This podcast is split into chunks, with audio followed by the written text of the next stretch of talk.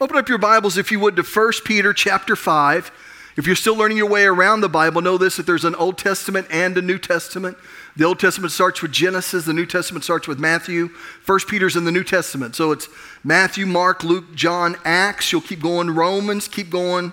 First and Second Corinthians, keep going. Galatians, Ephesians, Philippians, Colossians, keep going. First, and Second Thessalonians, First, Second Timothy, keep going. Titus, Philemon, Hebrews, James. I think then it's First Peter, I believe. So is that right? Anyway, maybe. 1 Peter chapter 5. 1 Peter chapter 5, verse 1.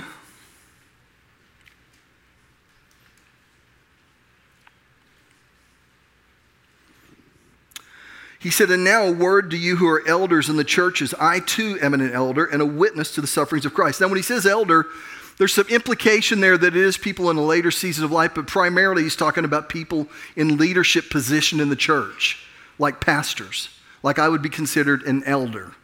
People like that in that position. So he said, so he's starting out with there. He said, I too am an elder and a witness to the sufferings of Christ, and I too will share in his glory when he is revealed to the whole world as a fellow elder. So he's getting ready to give people in leadership positions like myself instruction. As a fellow elder, I appeal to you Care for the flock that God has entrusted to you. So he's instructed me to care for the flock, but not just the whole flock, not just the whole body of Christ, but the flock that he's entrusted to me. I mean, I love the flock at First Baptist, but he's not, I, am not to give, I'm not to provide care for them. They have elders or pastors over there that do that. I love the flock at Destiny Life, but, but he's not called, he's not entrusted me with them. People say, Do we ever vote for you? And I'm like, Every Sunday. Whenever you show up, you voted, I'm going to be the pastor today. And so the day that you, show, you don't show up you go someplace else, you're like, I voted him out of being pastor of my life. Shame on you. I mean, anyway, so.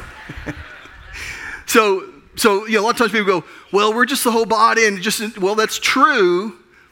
That's true, but a lot of times people say that to keep themselves from being committed to one place and embracing the vision of that one place that God's planted them. So he says this care for the flock that God has entrusted to you. Watch over it willingly, not grudgingly, not for what you get out of it, but because you're eager to serve God. Don't lord it over the people assigned to your care. Again, there's that implication that, that, you know, that we have responsibility to those that are assigned to our care. But lead them by your own good example. And when the great shepherd appears, you will receive a crown of never ending glory and honor. In the same way, you who are younger must accept the authority of the elders. Now, so I want you to see he's kind of drawn a distinction between responsibilities and what takes place in the church and that type of thing. But now he's getting ready to speak to the whole body collectively, to everybody, no matter what position you're in. This applies to every Christ follower. So he says, and all of you, everybody say all of you. Dress yourselves in humility as you relate to one another. Dress yourselves in humility as you relate to one another. For God opposes the proud, but gives grace to the humble. So, dress yourselves in humility. In other words, as we relate to each other, that we should dress ourselves in humility. It should be noticeable in how we deal with each other that we're operating in humility. And he says the reason why is because God opposes the proud. He's in opposition to pride. Now, you know, sometimes we just read things and we really don't stop to think about it, but this is kind of a serious thing. This opposes the proud. It's not a neutral stance. It's, it's, it puts us in an adversarial place with God's plan.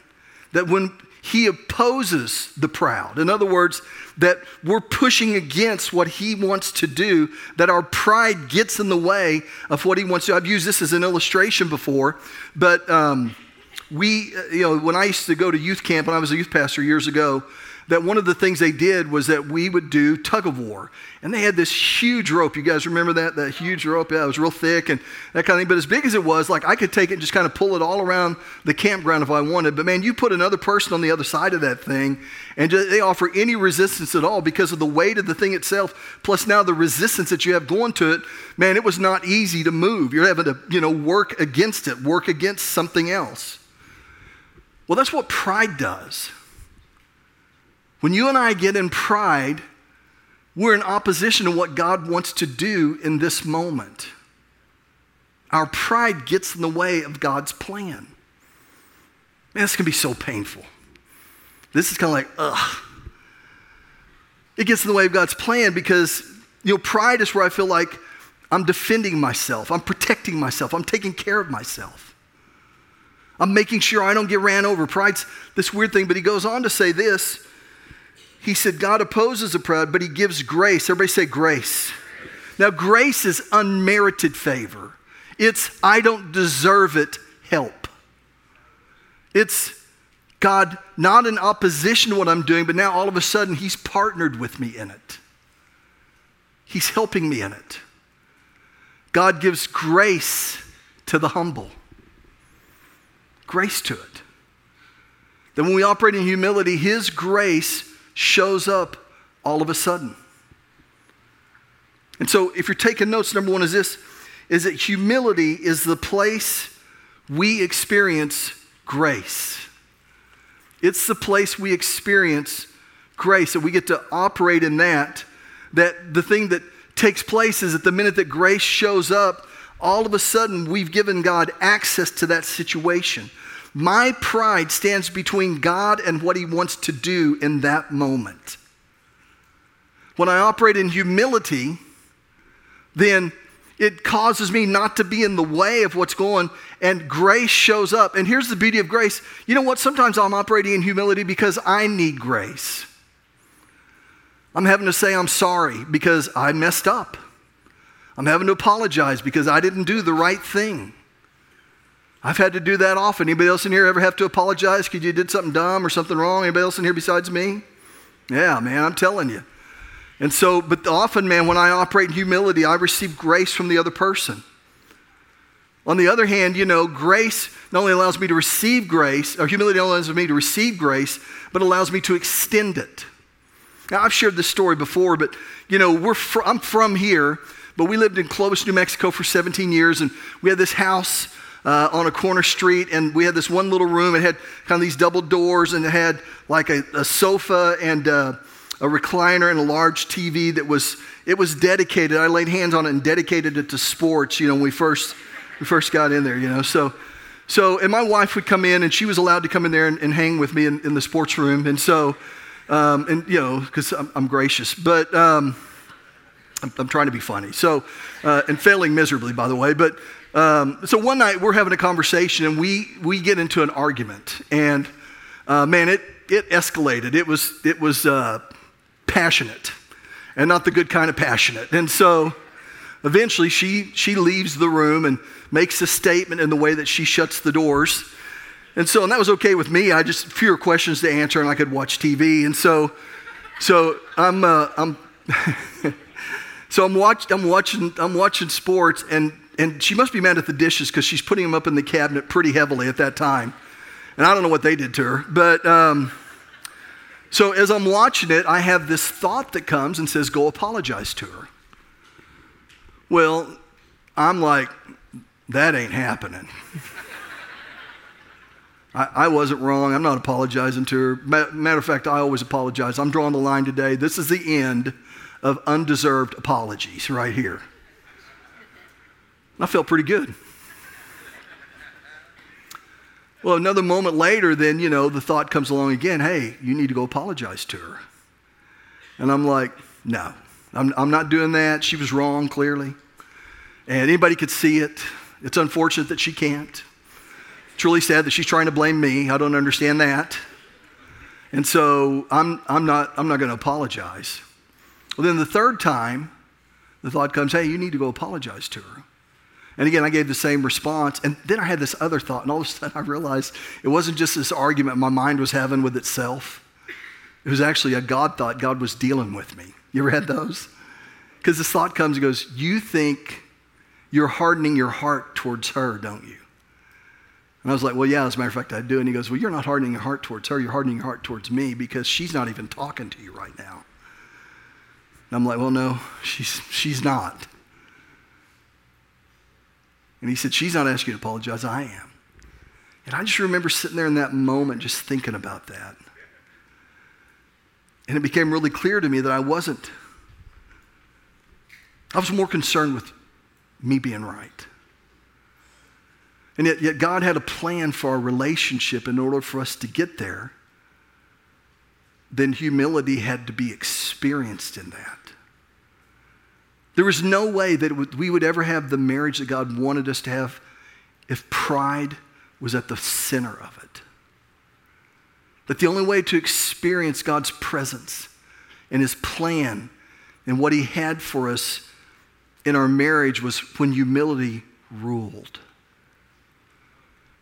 That requires us to lay our life down.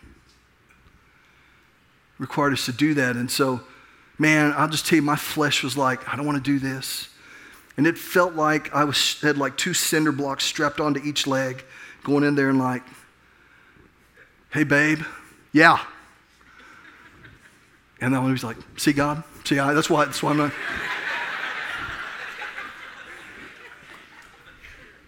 and um, I know you guys never have those conversations. so I was like, hey, I'm, I'm sorry.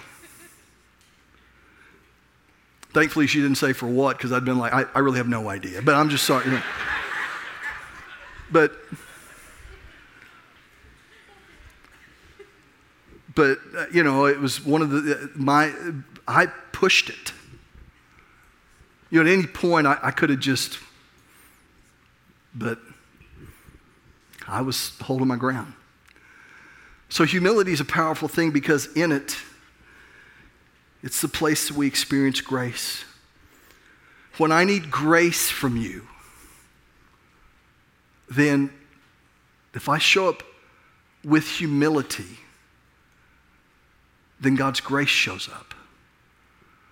When you need grace from me, if I'll show up with humility and extend mercy, then His, His grace will show up. And, or if you show up with grace towards me, with humi- if you show up with humility, then towards me, then He extends grace to me when I need it.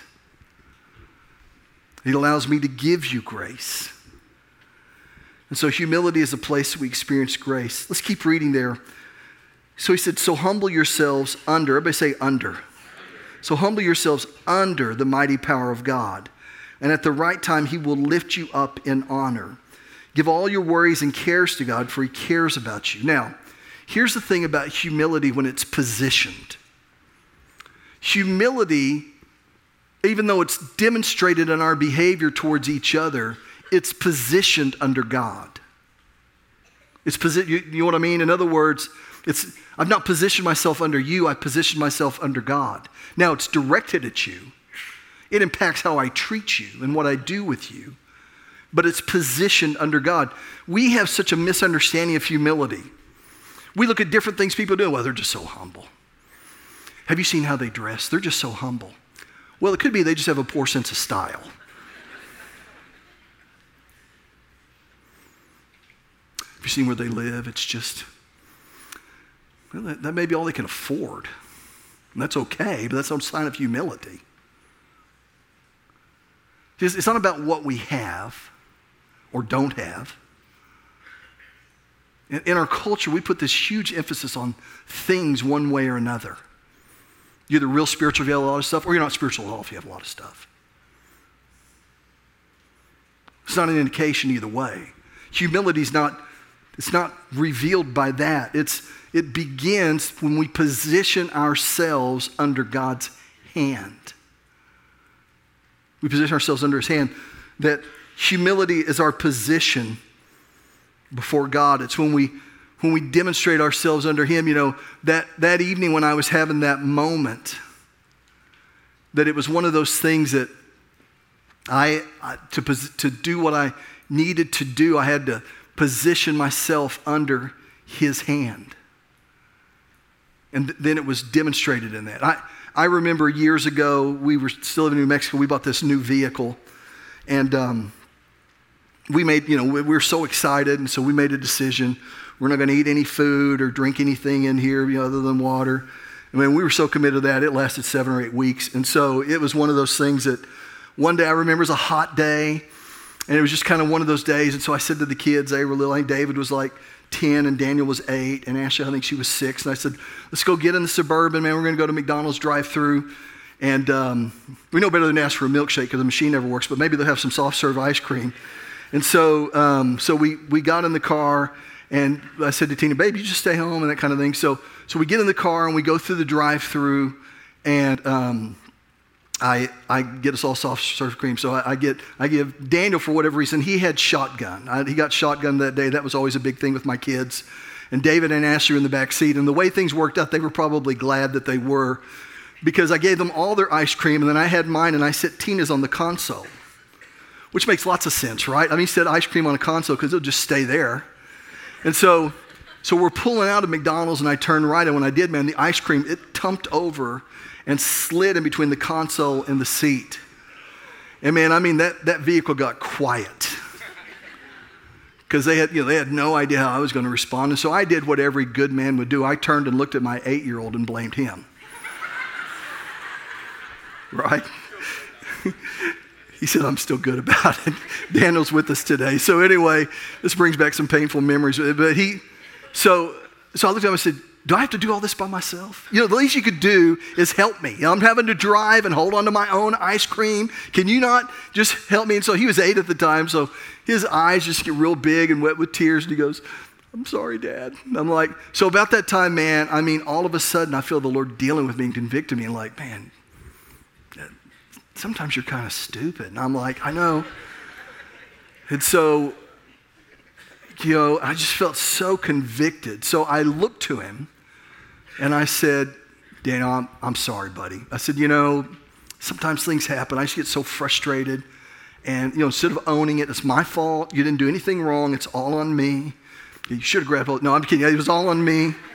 And I said, you didn't do anything wrong. And so I, am just really sorry. I, you know, I, I, took it out on you and it's not your fault. And, and he goes, that's okay, Dad. Sometimes I do that too. I was eight years old and I'm like, wow. So yeah, that even more convicted me. Thank you. Um, but but the truth of the matter is, is that, again, when we position ourselves before God, then we've, we've surrendered our right to hang on. You know, it's, it, we're, we're under Him, it's His now. He, he's in control of it. And so, whatever, whatever it is that we've grown up doing, whatever, whatever thing that we use to, that's kind of a fallback for us, we, we no longer have the right Sometimes we stay angry because it's safe. Because the last time we weren't angry, we trusted somebody, they took advantage of us or hurt us or used us.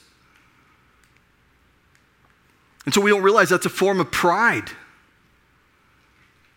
Humility, when I surrender myself before God, then He requires me to forgive people when I don't want to. Humility is I position my, myself under God's mighty hand, which requires me sometimes to not say anything, to not expose people and expose situations when I want to, when, when it's almost like they deserve it. Humility is a powerful thing because it takes my agenda and puts it out of the way and makes me submit to God's agenda and His plan and His purpose. Because it begins with Him. It begins positioning myself not in my own self interest, not in my own insecurities, not in my own desires, but it begins with me surrendering myself to His purpose and His plan. So, number two is this is that humility is our position before God. Let's look at this third one we'll close with this. Go with me, if you would, to Philippians chapter 2. It's several books before 1 Peter. Philippians chapter 2, verse 1.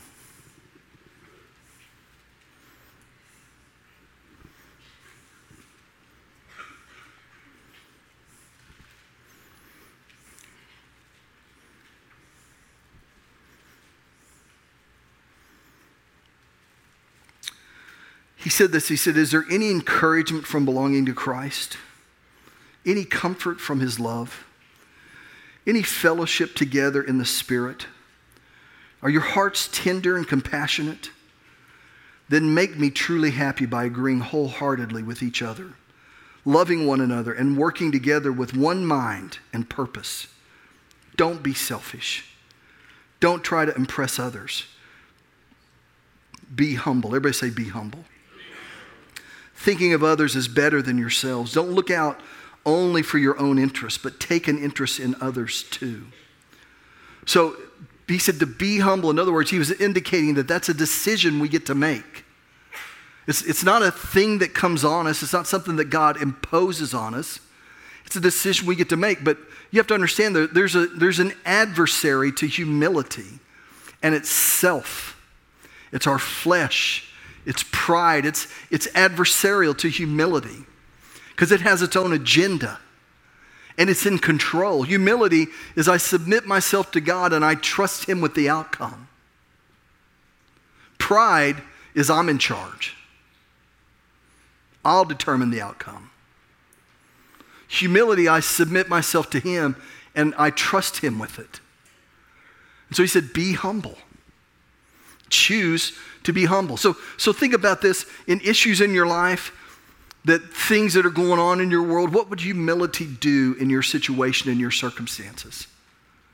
What would it do right now? You know, there's some wounds that they never seem to get healed, and, and part of the reason is, is maybe because of pride, there's things humility is calling us to that we're just unwilling to do. We're unwilling to let go of. We're, we're unwilling to forgive. We're unwilling to just surrender to God. Now, and here, you know, here's part of the challenge with forgiveness is forgiveness is not saying that what you did to me is okay.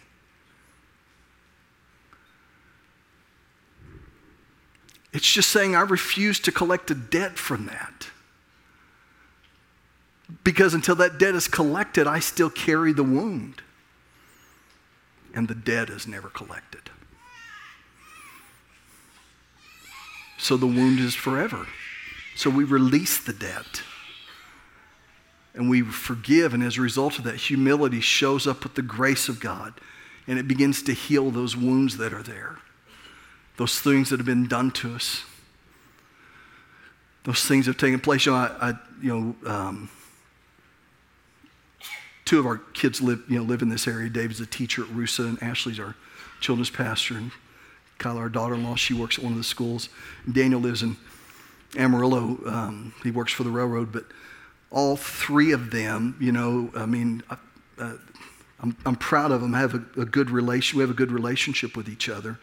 I, I think one of the reasons is because all of us have had to operate in humility under God's hand towards each other. And so, any one of us, and I'll, I'll lead the way, have operated in pride or selfishness or stubbornness or anger. in some way without humility that could have created wounds that last forever. Because pride, man, it bears a price to it. There's a price that carries a cost. But humility, with the grace of God, it has healing in it. And it undoes what pride tried to destroy. Humility is a restorer. It restores broken things, lost things, wounded things. Because God's positioned himself, we, or actually, we've positioned ourselves with him. Pride is not God moving on the other side. Pride is me, it's like I'm on God's side, and all of a sudden I position myself on the other side and say, I'm going to do this my way. And humility, position myself with God and says, I'll just follow you. God, I'll just follow you. Whatever, I'll just follow you. And His grace leads us. Number three is humility is just demonstrating how we respond to people. So it begins with surrendering to God, but then it's demonstrating how we respond to people. I heard somebody say this, was good. It's not thinking less of yourself, but it's thinking of yourself less.